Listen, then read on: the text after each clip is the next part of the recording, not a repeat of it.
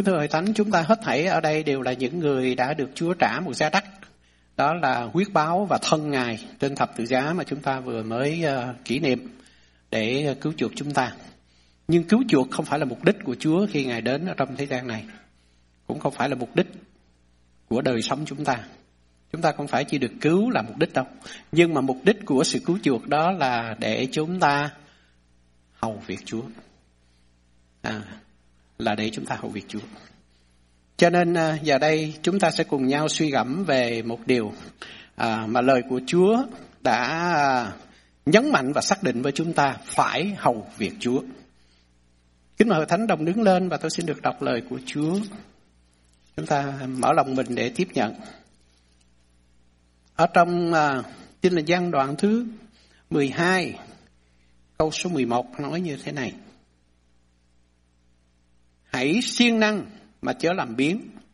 Phải có lòng sốt sắng, phải hầu việc Chúa. Và một chỗ khác để có thể giúp cho chúng ta hiểu được các phương diện khác nhau của sự hầu việc Chúa được chép ở trong câu chuyện ở trong sách Quam văn đoạn 12 từ câu 1 cho đến câu số 11. Đây là một câu chuyện rất là quen thuộc, tôi xin được tuyên đọc. Sáu ngày trước lễ vượt qua, Đức Chúa Giêsu đến thành Bethany nơi Lazarus ở là người Ngài đã khiến sống lại từ kẻ chết. Người ta đãi tiệc Ngài tại đó và ma thê hầu hạ. Lazarus là một người trong đám ngồi đồng bàn với Ngài.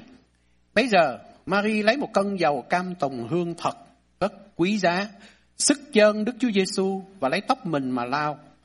Cả nhà thơm nức mùi dầu đó. Nhưng Judas Iscariot là một môn đồ về sau phản Ngài, nói rằng, sao không bán dầu thơm đó lấy 300 đơn nhiê đặng bố thí cho kẻ nghèo? Người nói vậy chẳng phải lo cho kẻ nghèo đâu, xong vì người vốn là tay trộm cắp và giữ túi bạc, trộm lấy của người ta để ở trong. Đức Chúa Giêsu đáp rằng, hãy để mặt người, người đã để dành dầu thơm này cho ngày chôn xác ta. Vì các ngươi thường có kẻ nghèo ở với mình, còn ta, các ngươi không có ta luôn luôn. Một bọn người Juda nghe Đức Chúa Giêsu có tại đó, bèn đến, chẳng những vì Ngài thôi, lại cũng để xem Lazarus là người Ngài đã khiến từ kẻ chết sống lại. Các thầy tế lễ cả bèn định giết luôn Lazarus nữa. Vì có nhiều người Juda nhân cớ người mà chia rẽ họ và tin theo Đức Chúa Giêsu. Amen. Giúp hội thánh đồng an toàn. Chúng ta được cứu là để hầu việc Chúa. Mà lời Chúa dạy rằng phải hầu việc Chúa. Hãy siêng năng mà chớ làm biến. Phải có lòng sốt sắng và phải hầu việc Chúa. Tất cả những điều này nó nói lên cho chúng ta đó là mạng lệnh của Chúa. Nó không phải là lời khuyên của Chúa đâu, mà là mạng lệnh. Và chúng ta phải biết rằng đó chúng ta được cứu là để chúng ta hầu việc Chúa. Và sẽ không thừa nếu như chúng ta nhắc lại về cái điều này mà rất nhiều lần khi nói về chủ đề này tôi thường hay trích dẫn. Ở trong sách xuất Ai Cập ký ghi lại cho chúng ta câu chuyện mà Chúa đã giải cứu dân Israel để lập họ trở nên tuyển dân thánh của Ngài. Như vậy thì tại sao Ngài đã dùng tay mạnh để hút họ ra khỏi nhà nô lệ của Ai Cập để đưa họ vào trong đất hứa, một xứ đượm sữa và mật? Thì chúng ta hãy xem để có thể biết được việc Chúa giải cứu họ cho mục đích nào. Ở trong sách xuất Ai ký đoạn thứ tư, Chúa nói như thế này, câu 22 và 23. Đức Giê-hô-va có phán như vậy, Israel là con ta, tức trưởng nam ta. Chúng ta lưu ý rằng Chúa lập tuyển dân Israel mà Chúa nói đó là con trưởng nam của Ngài. Thì như vậy, trong địa vị đó thì mục đích của họ là gì? Câu 23 nói rằng nên ta có phán cùng ngươi rằng hãy cho con ta đi để nó phụng sự ta. Và cái điều này đã được lặp đi lặp lại rất là nhiều lần trong cái sứ mạng Ờ, mà Chúa đã giao phó cho môi xe đối với dân Israel. Chúng ta xem tiếp ở trong đoạn 7 câu số ờ, uh, 16 như thế này, hãy tha cho dân ta đi, rằng chúng nó hầu việc ta. Đoạn 8, câu thứ nhất, phần B, hãy tha cho dân ta đi, để chúng nó hầu việc ta. Và cũng đoạn 8, câu số 20 phần B, hãy tha cho dân ta đi, để chúng nó hầu việc ta. Đoạn 9 câu số 1B, hãy tha dân ta đi, đặng chúng nó hầu việc ta. Đoạn 9 câu số 12b. hãy tha dân ta đi để chúng nó hầu việc ta. Đoạn 10 câu số 3b, hãy tha dân ta đi để chúng nó hầu việc ta. Cho nên chúng ta thấy rằng 7 lần đó là cái con số trọn vẹn của Đức Chúa Trời. Thì lặp đi lặp lại và được ghi lại ở trong bộ thánh sử rất là quan trọng. Hãy tha cho dân ta đi để chúng nó hầu việc ta. Như vậy chúng ta cần biết rằng Chúa cứu chuộc chúng ta là để chúng ta phải hầu việc Chúa. Thật sự mà chúng ta nhìn xem á, thì chúng ta thấy rằng đó là Đức Chúa Trời đấng sáng tạo của muôn vật. Thì Ngài đã dựng nên mỗi sự vật là để có thể phục vụ cho một cái à, đẳng cấp cao hơn mình. Ví dụ như chúng ta thấy rằng đó, thực vật ở trong đó thì nó có khoáng vật, thì nó phải phục vụ cho thực vật. Nó cung cấp cái chất dinh dưỡng để mà cho cây cối, hoa trái. Rồi chúng ta cũng thấy thực vật á, thì nó phải phục vụ cho động vật, cho thú vật, cho súc vật. Rồi sau đó chúng ta thấy rằng động vật hay là súc vật, luôn cả với thực vật lẫn khoáng vật thì phải phục vụ cho con người. Cho nên con người đó, thì chúng ta có thể thừa hưởng được tất cả mọi sự ở trong muôn vật mà Đức Chúa Trời dựng nên là tại vì Ngài dựng nên chúng ta để quản trị chúng. Cho nên với cái địa vị cao cách như vậy so với muôn vật thì muôn vật phải phục vụ chúng ta. Và rồi con người được dựng nên theo hình ảnh của Đức Chúa Trời là để chúng ta phục vụ Chúa. Rồi bây giờ Chúa thì Ngài phục vụ ai? Ngay cả Chúa đi nữa thì Chúa phục vụ ai? Chúng ta nhớ rằng vì con người chúng ta được dựng nên theo hình ảnh của Chúa cho nên chúng ta phục vụ Chúa. Còn Chúa thì Ngài phục vụ ai? Chúng ta biết rồi, Chúa Giêsu Ngài chính là Đức Chúa Trời khi Ngài nhập thể đến ở giữa con người á, sống đời sống của con người thì Ngài nói rằng con người đã đến không phải để người ta hầu việc mình xong để hầu việc người ta và phó sự sống mình làm giá chuộc cho mọi người. Cho nên chúng ta thấy rằng chính Chúa Ngài cũng phục vụ chúng ta nữa, phục vụ loài người nữa. Ngài bảo tồn muôn vật, nhưng mà Ngài phục vụ con người. Cho nên điều này nó nói lên cho chúng ta thấy rằng đó, Đức Chúa Trời dựng nên muôn vật, dựng nên con người là để chúng ta phải phục vụ cho ai đó. Là những cái người mà có một cái à, địa vị, một cái thứ bậc cao hơn chúng ta và là cái người quản trị chúng ta, là cái người lãnh đạo ở trên chúng ta. Cho nên chúng ta cũng có thể thấy điều này nó nằm trong một cái trật tự mà Đức Chúa Trời đã định. Từ khi chúng ta sanh ra ở trong một gia đình có cha mẹ, thì chúng ta cũng phải có một cái đời sống phục vụ đối với cha mẹ là bậc sinh thành của mình. Rồi chúng ta cũng thấy rằng bước ra ngoài xã hội, Chúa cũng thiết lập những cái trật tự trong xã hội để có thể mà lãnh đạo, hướng dẫn, phục vụ những cái điều tốt đẹp cho cộng đồng. Thì chúng ta cũng phải phục vụ đối với những cái người được đặt để ở trên chúng ta. Từ trong trường học, có à, các thầy cô giáo hay là chúng ta đi làm ở đâu đó thì chúng ta cũng biết phải có một cái người là giám đốc, một cái người quản trị ở trên mình. Rồi mỗi một đất nước cũng được Chúa thiết lập một chính phủ để mà có thể quản trị và người dân cũng có một trách nhiệm để có thể phục vụ. Nhưng mà trên hết mọi sự, đó là chúng ta phải phục vụ Đức Chúa Trời. Và hơn ai hết, đây là điều mà chúng ta, vì chúng ta đã được cứu chuộc trở nên con cái của Chúa, chúng ta được khải thị bằng lời lẽ thật này, thì chúng ta phải nhận thức được điều này. Và chúng ta phải nhớ rằng vì con người được dựng nên để phục vụ ai đó. Cho nên nếu chúng ta không phục vụ Đức Chúa Trời, thì chúng ta cũng sẽ phục vụ ai khác thôi. Một đối tượng nào khác, thế vị cho Đức Chúa Trời. Kinh Thánh nói với chúng ta rằng đó, người ta có thể phục vụ những điều do tay mình làm ra. Mà Kinh Thánh gọi đó là các thần tượng. Các thần tượng đầy dẫy trong thế giới này là do con người tạo ra nó, chứ không phải là nó tạo nên con người. Tất cả các thần tượng đều là do con người phóng thích về những cái khát vọng nào đó của chính mình. Để rồi đặt ở nơi một cái vị thần mà mình nghĩ ra, mình lập nên. Và tưởng rằng nhờ cái vị thần đó mà có thể ban phước cho cuộc đời của mình. Và nếu không phải phục vụ những gì do tay mình làm ra, thì chúng ta thấy rằng đó, con người phục vụ ma môn. Và tất cả những cái điều mà do tay con người làm ra, ma môn tức là tiền bạc. Thì chúng ta biết rằng ở đằng sau đó ma quỷ nó sẽ lợi dụng.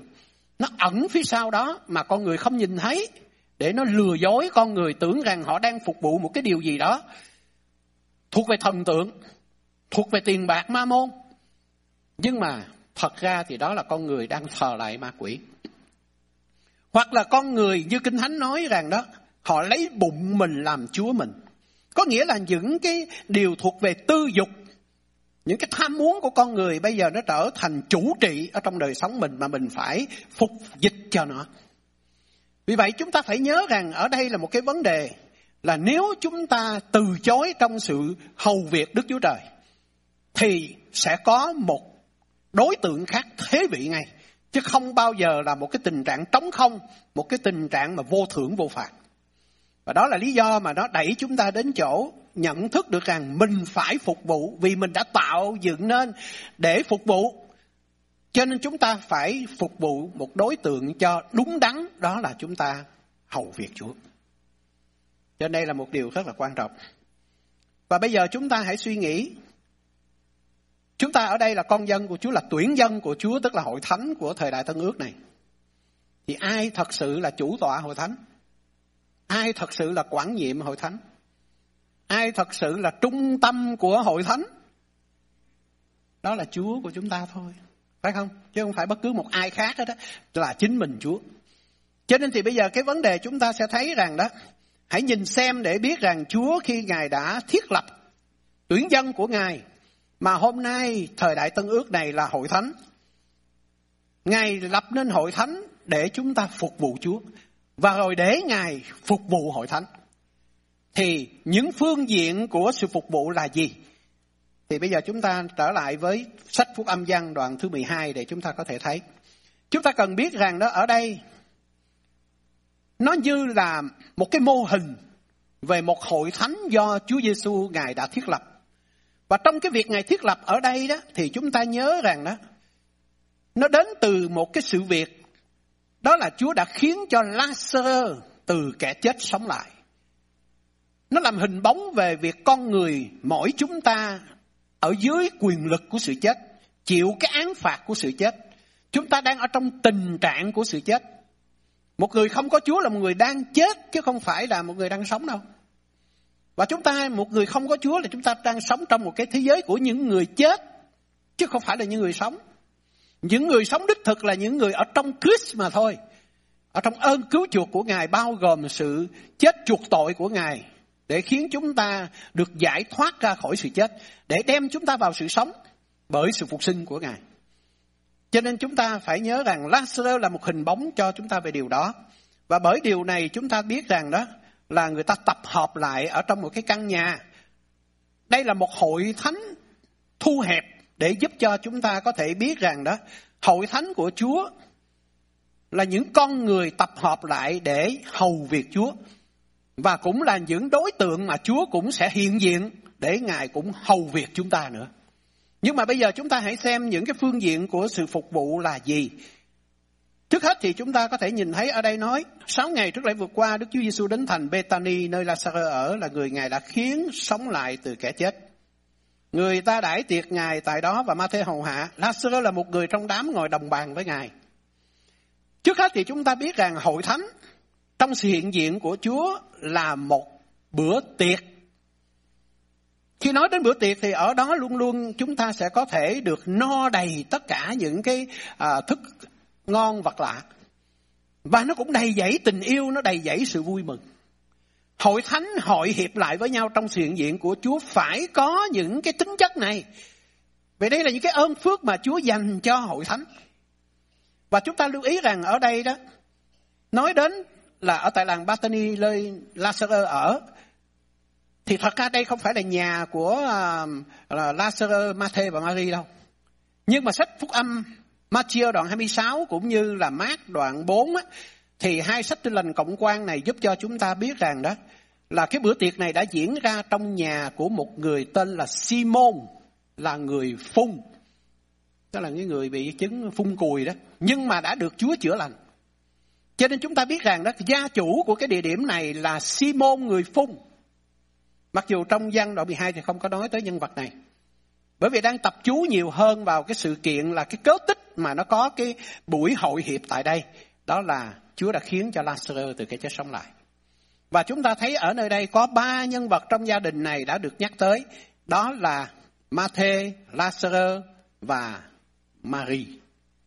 Bây giờ trước hết thì chúng ta thấy cái phương diện đầu tiên của một người hầu việc Chúa đó qua hình ảnh của Ma-thê. Ở đây nói rằng đó, Ma-thê thì hầu hạ. Ma-thê là một cái người phục vụ. Cô lo cho cái bữa ăn, cô lo cho cái bữa tiệc để đãi tất cả mọi người cùng tham dự với chính Chúa. Cho nên chúng ta nhớ rằng đó, hầu việc Chúa là phục vụ anh chị em của mình. Chúng ta phải có một cái tâm tình và chúng ta phải có một cái thể hiện trong những cái việc làm của chúng ta là phục vụ người khác. Chúng ta không chỉ đến để thừa hưởng, chúng ta không chỉ đến hội thánh để mà chúng ta nhận lãnh, nhưng mà chúng ta đến đó để mà chúng ta cống hiến mọi năng lực, khả năng nào đó của chúng ta để chúng ta phục vụ cho người khác. Nuôi dưỡng cho người khác để cho họ có thể được đáp ứng những cái nhu cầu. Hẳn nhiên ở đây cho chúng ta biết cái ý nghĩa rộng thì không phải chỉ là một cái bữa tiệc thuộc thể, nhưng mà nó bao gồm cả những cái thức ăn thuộc linh mà mình một người hầu việc Chúa chúng ta cần phải phục vụ cho anh chị em của mình. Và chúng ta cảm ơn Chúa vì trong hội thánh của chúng ta có rất nhiều người đã có một cái tâm tình phục vụ như vậy. Họ đến hội thánh không phải chỉ là muốn mình được phước hay là được một cái gì đó ai quan tâm, ai ai phục vụ cho mình, nhưng mà đã phục vụ phục vụ một cách có khi là công khai mà chúng ta có thể nhìn thấy hoặc là họ phục vụ một cách rất là âm thầm. Thậm chí có những chị em á mà trong tuần họ đến đây một cách thầm lặng, không phải là lúc hội thánh nhóm lại để làm công tác vệ sinh dọn dẹp ừ, lau chùi nhà thờ, phòng ốc hoặc là đến đây để rồi chuẩn bị nhiều điều khác có thể là chuẩn bị cho những cái bữa ăn. Rồi ở nhà người ta cũng chuẩn bị cái điều đó.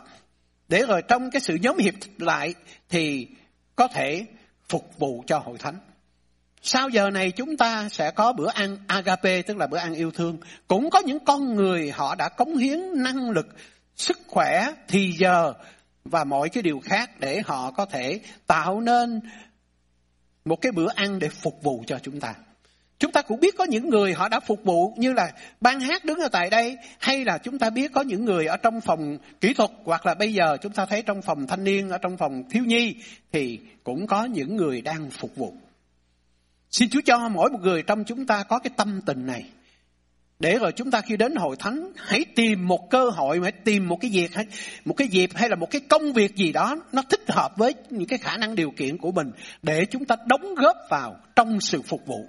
Đừng chỉ đi đến đây giữ lễ rồi chúng ta đi về. Nhưng mà chúng ta phải đến đây để phục vụ lẫn nhau. Cái hình ảnh thứ hai hay là cái phương diện thứ hai của người học việc Chúa đó là Lazarus. Lazarus là một người đã được Chúa khiến cho từ kẻ chết sống lại, được đồng ngồi bàn với Chúa trong bữa tiệc. Và chúng ta biết rằng nó ông cũng trở thành uh, một cái sự thu hút của tất cả mọi người tham dự nữa. Và ông là cái cớ tích. Và chúng ta biết rằng ở đây nó cho chúng ta thấy phục vụ Chúa là chúng ta trở thành một chứng nhân hay là chúng ta là một chứng tích về sự sống mà Chúa ban cho đời sống của chúng ta. Chúng ta rất là cảm ơn Chúa vì hội thánh của Chúa đặc biệt là nếu quý bà chị em chúng ta đi dự trong cái buổi kiên ăn cầu nguyện mỗi tối thứ sáu ở đây đó thì luôn luôn có những lời tạ ơn Chúa. Chúa đã ban ơn, đã ban phước cho mình điều này điều kia trong tuần lễ. À, ngay cả nhiều khi họ trên đường đến đây, Chúa gìn giữ tay lái của họ khỏi những cái tai nạn bất ngờ và khỏi rất là nhiều những cái nan đề. Thì họ đã làm chứng về ơn của Chúa. Nó cho chúng ta thấy rằng đó, Chúa là một đấng sống mà họ đã đồng đi với Ngài. Ngài không phải là một nhân vật của lịch sử, một nhân vật ở xa xôi đâu đó ở thiên đàng, nhưng mà là một đấng rất là gần gũi đối với chúng ta đồng hành ở trong đời sống của chúng ta, che phủ, quan phòng và ban phước ở trên chúng ta. Trong tất cả mọi phương diện. Cho nên đây là những nhân chứng sống, những người coi như là chứng tích về các ơn lành của Đức Chúa Trời đã ban cho đời sống của mình. và kính thưa quý ông bà anh chị em, chúng ta có mặt ở đây trong khi hội thánh nhóm hiệp lại trong sự hiện diện của Chúa. Vì Ngài là đấng sống, chúng ta phải thể hiện rằng chúng ta là một người sống. Chúng ta có một cái nguồn của sự sống, nó tuôn đổ ra. Vì vậy cái điều này nó được biểu hiện một cái người sống động và tràn đầy nhựa sống là một người đầy vui tươi, là một người đầy năng động. Họ không phải là thụ động, một kẻ biến nhát. Cho nên lời của Chúa cho chúng ta biết rằng đó là hãy siêng năng mà chớ làm biến. Phải có lòng sốt sắng, phải hầu việc Chúa, không phải là miễn cưỡng để làm cho xong nhiệm vụ. Hay là miễn cưỡng để làm một cái việc gì đó như là trả lễ, nhưng mà chúng ta thấy rằng nó làm trong sự nhiệt thành, làm trong sự sốt sắng, vì đó là một cái biểu hiện rằng mình tràn đầy sức sống của Chúa. Cho nên xin Chúa cho chúng ta thể hiện được điều này. Và nó phải tạo một ấn tượng cho những người xung quanh chúng ta. Ô người này thật có Chúa sống ở trong đời sống của người ấy. Nó có thể thể hiện bằng việc chúng ta gặp nhau, chúng ta tiếp xúc với nhau, lời chào hỏi của chúng ta với nhau cho nên xin Chúa giúp cho mỗi người trong chúng ta thật sự đến với nhau và tuôn đổ cái sự sống của Chúa cho nhau. Đó là phương diện thứ nhì của sự hầu việc Chúa. Và bây giờ chúng ta nói cái phương diện thứ ba. Đó chính là nhân vật Mary. Chúng ta hãy xem ở đây ghi lại cho chúng ta như thế nào. Câu số 3 nói, bây giờ Mary lấy một cân dầu cam tòng hương thật rất quý giá, sức chân Đức Chúa Giêsu và lấy tóc mình mà lau cả nhà thơm nức mùi dầu đó. Bây giờ thì chúng ta thấy rằng đó, khác hơn với cái việc là phục vụ bàn tiệc hướng về con người. Rồi Lazarus là một cái người để chứng thực về ơn của Chúa ban cho đời sống của mình từ kẻ chết sống lại. Thì bây giờ chúng ta thấy rằng Mary là một cái người thể hiện lòng yêu mến Chúa. Yêu kính Ngài. Giống như các bài hát mà khi nãy chúng ta đã ngợi khen Chúa thờ phượng. Cảm ơn Chúa vì trong sự dẫn dắt của Đức Thánh Linh chúng ta thấy nó có một cái gì đó rất là hòa điệu, nhịp nhàng với nhau trong tư tưởng. Bởi vì chúng tôi cũng không có trao đổi với nhau để thầy trường tập cho các bạn trẻ à, chọn bài hát nào. Tôi hoàn toàn không biết cho đến khi bước vào trong giờ thờ phượng vừa qua. Nhưng mà Chúa đã chọn những cái bài hát để có thể nói rằng mình yêu Chúa nhiều hơn, con khao khát Chúa nhiều hơn, con muốn có Chúa nhiều hơn và con xin dâng hiến hay là tận hiến đời sống của con cho Chúa.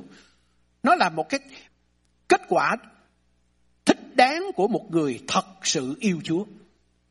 Thì bây giờ chúng ta thấy rằng Marie ở đây là một tấm gương cho chúng ta để bày tỏ rằng đó cái quan trọng không phải chỉ là chúng ta hầu việc người khác mà thôi. Hầu việc anh chị em của mình. Mà cái chính yếu, cái quan trọng đó là chúng ta phải phục vụ chính Chúa. Phải hầu việc Chúa. Phải phục vụ chính Chúa bằng một tình yêu mà một tình yêu này đầy trọn đến mức sẵn sàng đổ ra cho Ngài tất cả những cái điều gì quý báu nhất trong cuộc đời của mình. Cho nên chúng ta có thể thấy rằng ở nơi đây Mary làm gì? Cô đã đến gần ở bên Chúa. Cô tập trung tất cả mọi cái sự xu hướng của mình trong suốt cái thì giờ này của bữa tiệc là hướng về một mình Chúa thôi. Cho nên chúng ta thấy cô đến ở bên cạnh Chúa và chúng ta biết rằng đó cái à, à, phong tục của người à, Israel thời đó trong một cái bữa tiệc thì họ không phải là ngồi bàn, ngồi ghế như chúng ta ngày hôm nay. Họ có một cái bàn rất là thấp giống như cái bàn mà của người người Nhật hay là của người à, Hàn Quốc á, để dưới đất á. Họ ngồi dưới đất thôi, nhưng mà khác hơn đối với à, người Nhật hay Hàn Quốc là họ ngồi để ăn. Thì á trong cái thời đó người ta nằm người ta nằm để ăn cái bàn để đó và họ nằm họ để, để cái tay như thế này nằm dài nghiêng như vậy đó rồi lấy thức ăn, thức uống ở trên cái bàn thấp như vậy đó cho nên chúng ta thấy rằng đó, lúc bấy giờ thì cô Marie đã đến bên cạnh Chúa Giêsu lấy chai dầu cam tòng hương thật rất là quý giá mà giá trị của nó được đánh giá là khoảng chừng 300 đơ nhê. Một đơ nhê là tiền công nhật của một người vào thời đó. Thì như vậy chúng ta có thể thấy rằng 300 đơ nhê nó cũng gần một năm lương lắm. Thì như vậy đó quý anh chị em tính ra cái thời giá ngày hôm nay nó là bao nhiêu rồi đó. Cho nên nó đắt đỏ vô cùng. Nó có thể khoảng chừng 30.000 đô la. À, chứ không phải là một cái chai dầu cam tùng hương rẻ tiền đâu. Và chúng ta thấy rằng đó, đây là một cái gì được coi như là rất quý báu của một người nữ vào cái thời đó. Nhưng mà cô đã đập bể nó ra. Tại sao cô đập bể nó ra? Để rồi cô đổ toàn bộ cái chai dầu đó ở trên Chúa từ đầu cho tới chân. Thì chúng ta có thể biết rằng đó, theo phong tục của người Do Thái vào thời đó đó, thì á, khi mà họ đãi tiệc cho một cái nhân vật uh, cao trọng nào đó, thì họ sẽ dùng một số những cái ly tách đĩa hay là cái gì đó à, cho cái ờ, vị quý khách này dùng. Và sau khi người đó vì là một uh, vị có thể nói rằng đó là quý khách mà. Cho nên á, sau khi đãi tiệc cho người đó rồi thì tất cả những cái à, vật dụng, ví dụ như là ly, tách, đĩa gì đó, thì họ sẽ đập bể nó ra. Có nghĩa là đây chỉ là để dành cho cái người này mà thôi.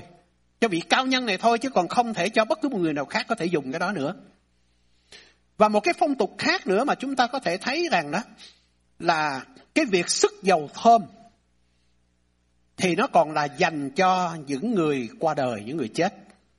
Thì vào thời đó, sau khi người ta tắm rửa sạch sẽ à, cho à, cái người chết rồi thì họ sẽ tẩm dầu. Và những cái chai dầu đã được trút ra để tẩm đó thì sau đó họ sẽ đập bể nó và chôn chung với người chết. Cho nên đây là một trong những cái nghi thức dành cho những người qua đời. Và chắc chắn cái điều này nó nằm trong cái ý tưởng của cô Marie. Đặc biệt là chúng ta nhớ rằng đó, cô là một người mà ba lần Kinh Thánh ghi lại cho chúng ta đó. Mỗi lần cô gặp gỡ Chúa Giêsu thì cô đều ở dưới chân của Ngài hết. Lần đầu tiên thì chúng ta nhớ rằng ở trong nhà của Lazarus Matthew Marie này đó, thì họ đã đãi tiệc Chúa cùng với các môn đồ. Thì Marie cũng đã ngồi dưới chân của Chúa để nghe Chúa Ngài dạy dỗ nhiều điều. Trong khi đó thì Mathe làm việc ở trong bếp để lo cho cái bữa ăn. Chúng ta đã biết câu chuyện đó rồi. Rồi đoạn 11 của sách Phúc Âm Giang ghi lại cho chúng ta rằng đó bấy giờ Lazarus qua đời. Và rồi, khi Chúa Giêsu ngài đến, thì Ma-thê sau đó tới Maria gặp Chúa Giêsu và riêng Maria khi gặp Chúa Giêsu thì sắp mình xuống dưới chân của ngài mà khẩn cầu. Nếu ngài có ở đây thì anh tôi Lazarus đã không chết. Cho nên chúng ta có thể thấy rằng cứ mỗi một lần mà Maria gặp Chúa thì cô đều sắp mình dưới chân của Chúa. Nó nói lên cho chúng ta thấy cô đã nhận biết Chúa một cách rất là sâu xa. Và bởi điều này cô đã có thể thấy được tình yêu lớn lao của Chúa. Đặc biệt là chúng ta biết rằng trong cái sự việc ở đây đó là anh của cô Lazarus đã chết bốn ngày rồi, bốc mùi rồi. Nhưng mà chúng ta thấy rằng Chúa đã đến và Ngài đã khiến cho Lazarus được sống lại. Ngay cả trong cái việc này chúng ta cũng nhớ rằng đoạn 11 ghi lại khi Lazarus lâm trọng bệnh á, thì Matthew, Marie đã sai các đầy tớ đến để gặp Chúa lúc bấy giờ Ngài ở xa và nói rằng đó Lạy Chúa, kẻ mà Ngài yêu đang mắc trọng bệnh. Chúng ta cần nhớ rằng đó ngay cả chúng ta khi được Chúa yêu thương thì chúng ta vẫn có thể trải qua những cái cơn thử thách nào đó. Nhưng mà vì chúng ta là đối tượng của tình yêu Ngài thì Chúa cho phép một cái điều gì đó xảy đến trên đời sống của chúng ta. Có thể cái điều này thoạt nhìn chúng ta thấy nó là một cái gì đó nó đem lại cho chúng ta một cái sự đau khổ, một cái sự mất mát. Nhưng mà chúng ta phải biết rằng trong tình yêu và quyền tể trị của Chúa, thì Ngài cho phép một cái điều nào đó xảy đến trên đời sống của người mà Chúa yêu đó là nó có một cái mục đích rất là vinh diệu. Cho nên xin Chúa cho chúng ta luôn nhận biết được tình yêu của Chúa.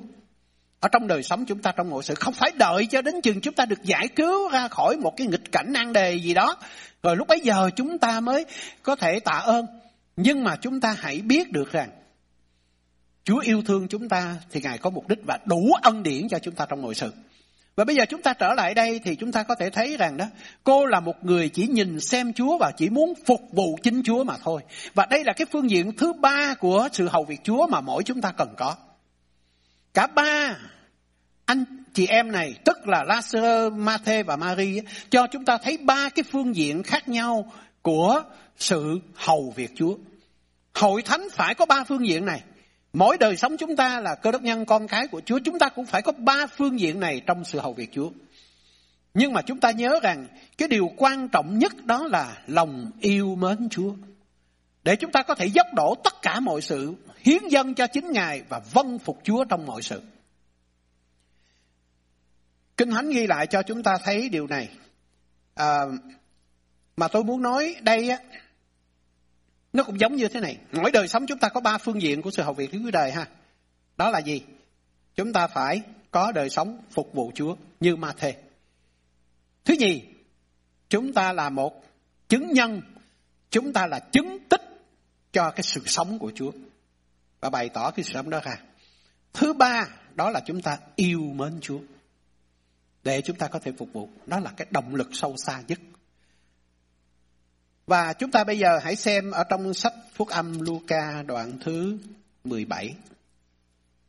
Ở đây Chúa cho chúng ta một bài học để tổng hợp nó vào một người là đầy tớ để phục vụ chủ mình. Luca đoạn 17 từ câu 7 cho đến câu số 10 nói như thế này. Ai trong các ngươi có đầy tớ đi cày hoặc đi chăn, khi ở ngoài đồng về biểu nó rằng hãy đến ngay mà ngồi ăn hay sao? Trái lại há không biểu nó rằng hãy dọn cho ta ăn, thắt lưng hầu ta, cho đến chừng nào ta ăn uống xong, rồi sau ngươi sẽ ăn uống sao? Đầy tớ vân lệnh mà làm thì chủ có biết ơn gì nó chăng? Các ngươi cũng vậy, khi làm xong việc truyền phải làm thì hãy nói rằng chúng tôi là đầy tớ vô ích. Điều chúng tôi đã làm là điều chắc phải làm. Đây là lời của Chúa Giêsu. Ngày đó đến một người là đầy tớ, mà thật ra thì trong nguyên văn nó là nô lệ. Đúng ra, trong cái thời xa xưa thì Chúa dùng tất cả những cái gì trong cái nền văn hóa vào thời đó để mà Ngài chọn nó làm một cái hình ảnh ẩn dụ, dạy dỗ cho chúng ta về những lẽ thật thiên thượng Và chúng ta cần nhìn cái điều này trong cái nhìn tích cực. Chúng ta biết rằng ngày xưa đó, thì những người mà họ là gọi là công nhân hay là những đầy tớ, mà không phải nô lệ đó nha. Thì thật ra đời sống của những người này bấp bênh lắm. Bởi vì khi nào có việc cần thì chủ ờ, có thể kêu tuyển người để làm. Giống như chúng ta nhớ là vườn nho cần để tới mùa rồi hái trái rồi này kia đó. Thì có người được gọi từ lúc sáng sớm, có người buổi trưa, có người buổi chiều, có người đến giờ chót nữa. Chúng ta đã biết câu chuyện đó rồi.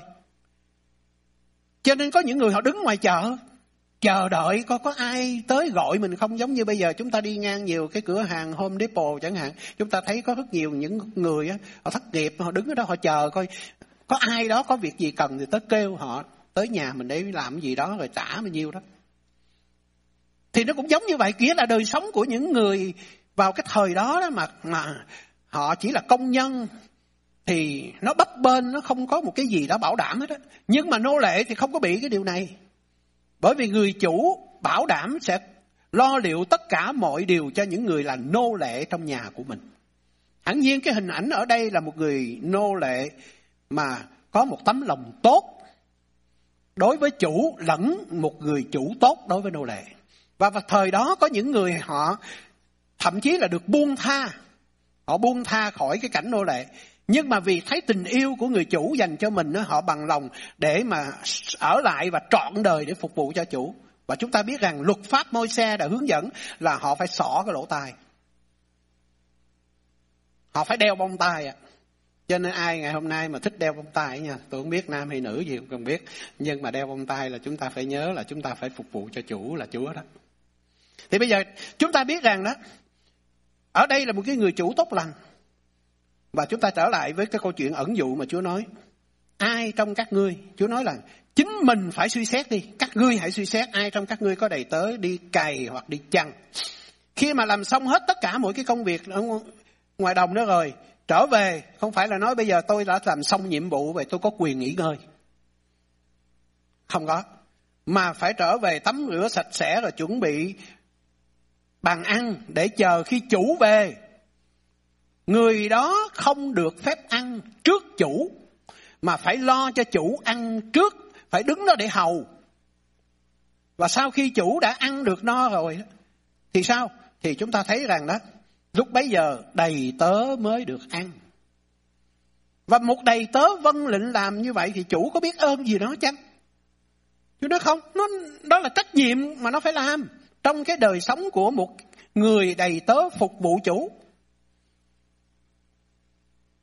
Và chúng ta thấy rằng đó, thậm chí làm xong rồi còn phải nói chúng tôi là đầy tớ vô ích nữa. Chúng ta cần lưu ý ở đây, người này trong cả ngày đi ra ngoài à, ruộng đó để cày bừa rồi gieo hạt gì đó. Nó làm hình ảnh cho chúng ta về một người đi ra rải hạt giống, gieo giống đạo là một người làm chứng. Giống như Lazarus là một nhân chứng của Chúa vậy. Cho nên đi ra làm chứng cho người khác để chinh phục đưa dẫn người tội nhân trở về với Chúa là một cái nhiệm vụ của một người đầy tớ, là một người hầu việc Chúa.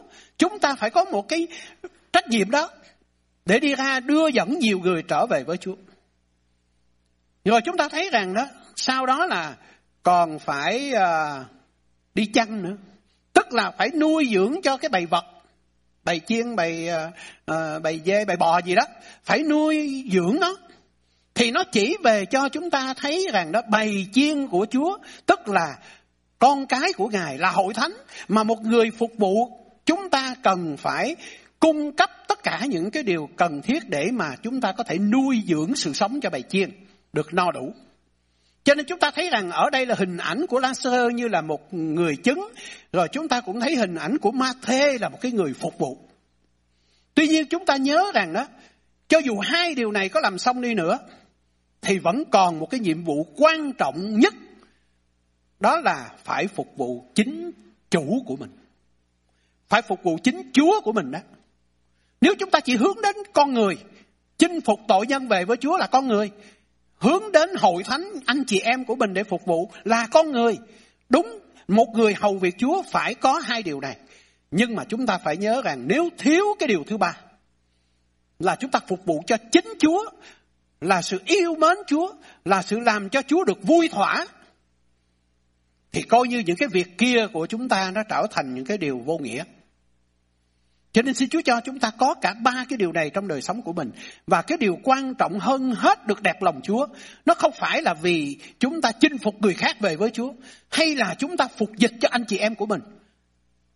Tất nhiên như đã nói, đây là điều chúng ta phải làm. Nhưng mà cái điều cao quý hơn hết là chúng ta làm cho chính mình Chúa được vui thỏa. Thành thử xin Chúa giúp cho chúng ta để chúng ta thấy điều này. Có một số người đó, Đôi khi mình không có nhận thấy được thì cái đời sống hầu việc Chúa của mình nó bị khiếm khuyết. Mình tưởng rằng sau khi mình đứng ở trên đây hay mình ở đâu đó mình làm xong một cái nhiệm vụ gì đó coi như tôi xong trách nhiệm rồi. Mà người đó không còn thờ phượng Chúa nữa. Người đó không tìm kiếm Chúa để gần gũi với Chúa ở dưới bệ chân của Ngài nữa. Và một người như vậy phải nhớ rằng tất cả những cái việc làm kia trở thành vô ích Chúng ta hãy nhìn xem ở trong cái hội thánh lúc bấy giờ, là một hội thánh thu hẹp và một cái điều yên ủi cho chúng ta mà cũng khích lệ chúng ta là gì? Đây là cái hội thánh do Chúa Giêsu ngài chủ tọa đó, ngài quản nhiệm đó. Nhưng mà chúng ta thấy rằng ở trong đó trong hàng ngũ của các sứ đồ có một Judas Iscariot. Nó có một cái mảng tối, một cái mảng đen. Đây là một trong những người được coi như là lãnh đạo trong vòng hội thánh chứ. Nhưng mà chúng ta biết rằng đó, Ông ta hiện diện ở đó để làm gì? Để mà xét đoán Chúa. Xét đoán cái tình yêu của Chúa, xét đoán cái tình yêu của người khác dành cho Chúa. Xét đoán những cái việc làm của người khác. Tại sao cái bà này bà hoang phí quá lẽ ra đó thì phải bán cái này đi 300 đô nhê lận để mà giúp cho kẻ nghèo. Mà chúng ta biết rằng đó, trong ánh sáng của Chúa thì Chúa biết cái người này, Juda này không có yêu thương kẻ nghèo khó gì hết trơn á. Mà thật ra là anh ta yêu tiền. Phải không? Là một sứ đồ nhưng mà lợi dụng cái chức vụ của mình á, là thủ quỷ để mà yêu tiền, lấy tiền ở trong đó ra. Lợi dụng hội thánh. Lợi dụng sự dân hiến của người khác để mà lấy tiền. Đây là một cái người yêu tiền chứ không phải là yêu người nghèo gì hết á. Và chúng ta thấy rằng một cái người mà thờ phượng ma môn như vậy đó Hầu việc ma môn như vậy thì không thể hầu việc Chúa được. Chúa đã nói như vậy rồi, các ngươi không thể làm tôi hai chủ. Cho nên đây cũng là một cái lời nhắc nhở cho mỗi một người ở trong chúng ta. Và chúng ta phải cẩn trọng. Đừng bao giờ chúng ta ở trong hội thánh mà chúng ta muốn lợi dụng cái cương vị nào đó của mình để chúng ta tìm danh, lợi, quyền. Bởi vì chúng ta biết rằng Judas Iscariot khi ông lên tiếng như vậy thì được nhiều sứ đồ khác họ cũng thấy là hợp lý cho nên họ cũng đã đồng thanh với ông. Hãy về xem lại ở trong Matthew 26 hay là Mark đoạn 14 chúng ta có thể thấy như vậy. Không phải chỉ có một mình Judas. Judas là người khởi xướng cái lời tuyên bố đó. Nhưng mà nhiều môn đồ khác, Amen. Cho nên chúng ta thấy rằng đó đây là một điều xin Chúa giúp cho chúng ta. Chúng ta không ở đây để mà chúng ta xét đoán người khác ở trong sự phục vụ Chúa. Cũng như chúng ta không ở đây để chúng ta lợi dụng ai để mà đem lại một cái gì đó cho tư lợi của mình. Chúng ta hãy xem ở trong sách Mi chê Chúa có quở trách đối với những cái người mà họ đi tìm kiếm một địa vị, một danh vọng và một cái uh, quyền lợi nào đó ở giữa vòng dân sự của Chúa. Sách Mi chê đoạn 3 câu số 5 nói như thế này. Này là lời Đức giê phán ra về các kẻ tiên tri làm lầm lạc dân ta. Là kẻ cắn bằng răng mình và rao rằng, bình an. Và nếu ai không cho vật gì vào miệng chúng nó, thì sửa soạn sự chiến tranh nghịch cùng nó. Ở đây là một cái người đưa những cái lời vua nịnh người khác để chi? Để có cái gì bỏ vào trong miệng của mình. Mà nếu ai không cho thì sao? Thì lúc đó là bắt đầu chống á. Khi tìm một cái địa vị nào đó, một cái danh tiếng nào đó hay là một cái quyền lợi nào đó mà thấy người ta không đáp ứng cho mình á. Tôi thật muốn cái chỗ này nè, cái vị trí này, tôi muốn cái danh này nè. Cái chức danh này nè. Tôi muốn được những cái quyền lợi này nè. Mà không đáp ứng cho tôi thì bây giờ quay ra chống nghịch lại. Đó là Judah, đó là tinh thần của Judah Iscariot. Cho nên xin Chúa giúp cho chúng ta để chúng ta có thể thấy được điều này và cẩn trọng. Và chúng ta cũng hãy nhớ rằng đó, ở đó cũng có bao nhiêu những con người khác họ đang chứng kiến. Và khi mà họ nhìn thấy Ma-thê, Lazarus, Mary, thì ở đây ghi lại nhiều người đã tin Ngài. Họ thấy như vậy cho nên họ đã tin Ngài. Trong hội thánh chúng ta đừng ngạc nhiên tại sao lại có những cái mảng tối, những mảng đen. Nếu trong khi Chúa Giêsu thiết lập hội thánh của Ngài đó, Ngài chủ tọa, Ngài quản nhiệm cái hội thánh đó mà còn có những con người như vậy thì ngày hôm nay cũng không đừng ngạc nhiên. Nên nói ủa sao trong hội thánh cũng có như vậy? Tại sao cũng có những người lên án chỉ trích người này người kia trong hội thánh? Chúng ta cần nghe điều mà Chúa nói chứ không phải là cần nghe những con người đó nói. Cho nên Chúa đã làm gì? Khi mà Judah lên án Mary thì chúng ta thấy rằng đó Chúa đã binh vực cho Mary. Kính thưa quý bà chị em, chúng ta phải nhớ rằng cái sự thờ phượng Chúa một cách đẹp lòng Ngài, đó là chúng ta phải đến gần với Chúa. Đó là chúng ta phải thể hiện lòng yêu mến Chúa. Một trong những điều mà chúng ta được khích lệ đó là gì? Và thời xưa đó thì chỉ có một số người nào đó là họ được phép để mà đến phục vụ Chúa thôi. Thí dụ như là các thầy tế lễ thuộc chi phái Lê Vi. Nhưng chúng ta cảm ơn Chúa vì ngày hôm nay hết thảy chúng ta đều là những người được ban cho cái cương vị là chức tế lễ hoàng gia. Cho nên toàn thể mỗi một người được cứu, mỗi một cơ đốc nhân, chúng ta được cứu là để chúng ta có thể hầu việc Chúa. Giống như các thầy tế lễ thời xưa đã phục vụ Đức Chúa Trời trong đền thờ.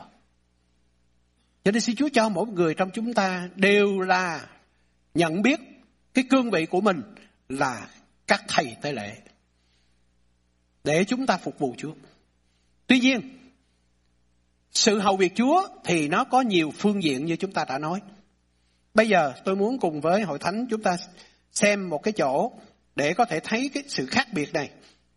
Để chúng ta có thể được dạy dỗ. Ở trong Ezechiel đoạn 44,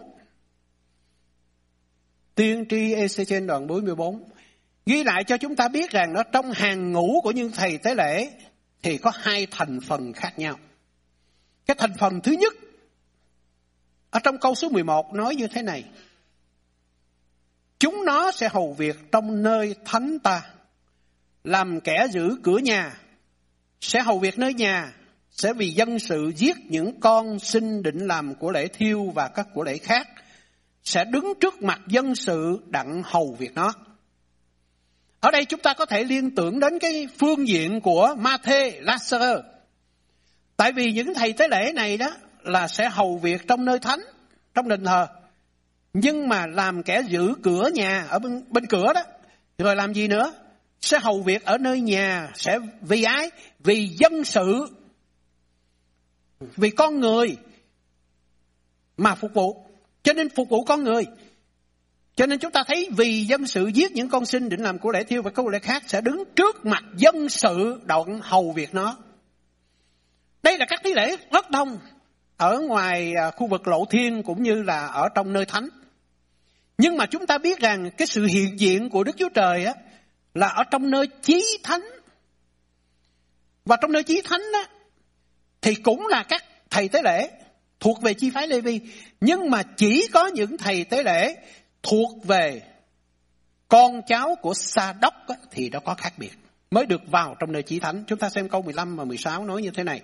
Đến như các thầy tế lễ họ Lê Vi, con cháu của Sa Đốc, còn coi giữ nơi thánh ta khi con cái Israel lầm lạc cách xa ta. Những kẻ đó sẽ gần ta đặng hầu việc. Sẽ đứng trước mặt ta đặng dân mở và huyết. Chúa Giê-hô-va phán vậy.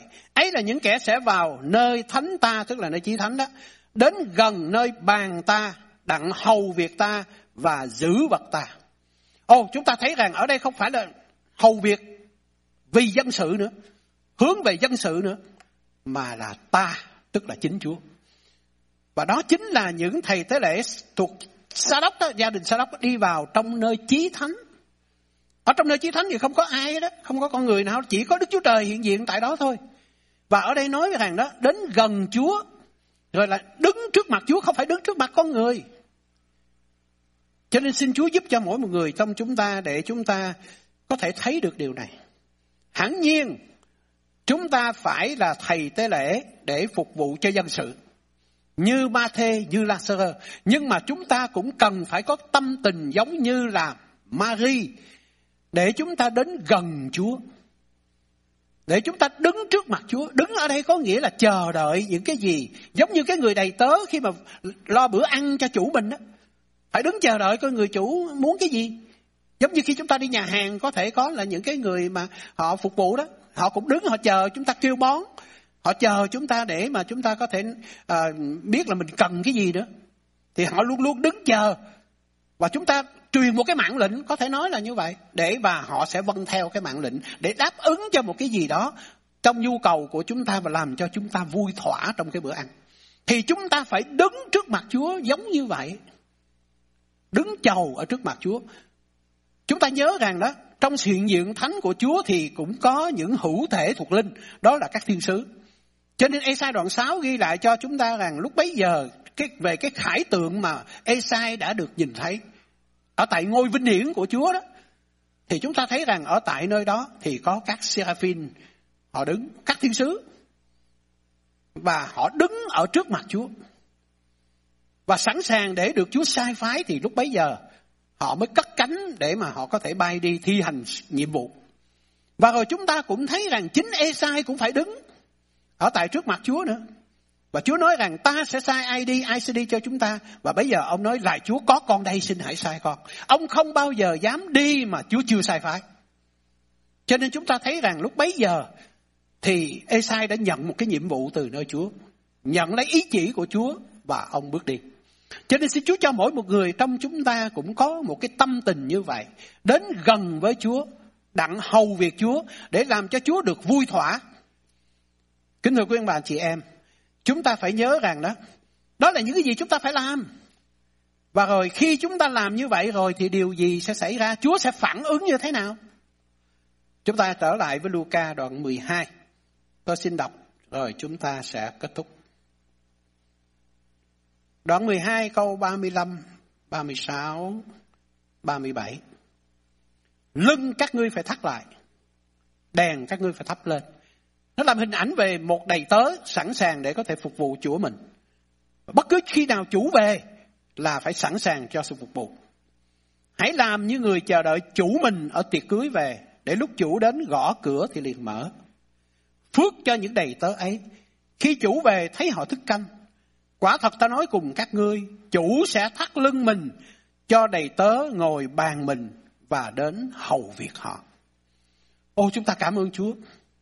Rồi đây trong tiệc cưới chiên con, ở tại nơi đó chúng ta sẽ thấy chủ là Chúa mà đấng chúng ta đã phục vụ bấy lâu nay. Nếu chúng ta phục vụ một cách đúng đắn, trong cả ba phương diện đó, thì đến cuối cùng chính Ngài là chủ, là Chúa của chúng ta đó. Ngài cũng sẽ phục vụ chúng ta nữa.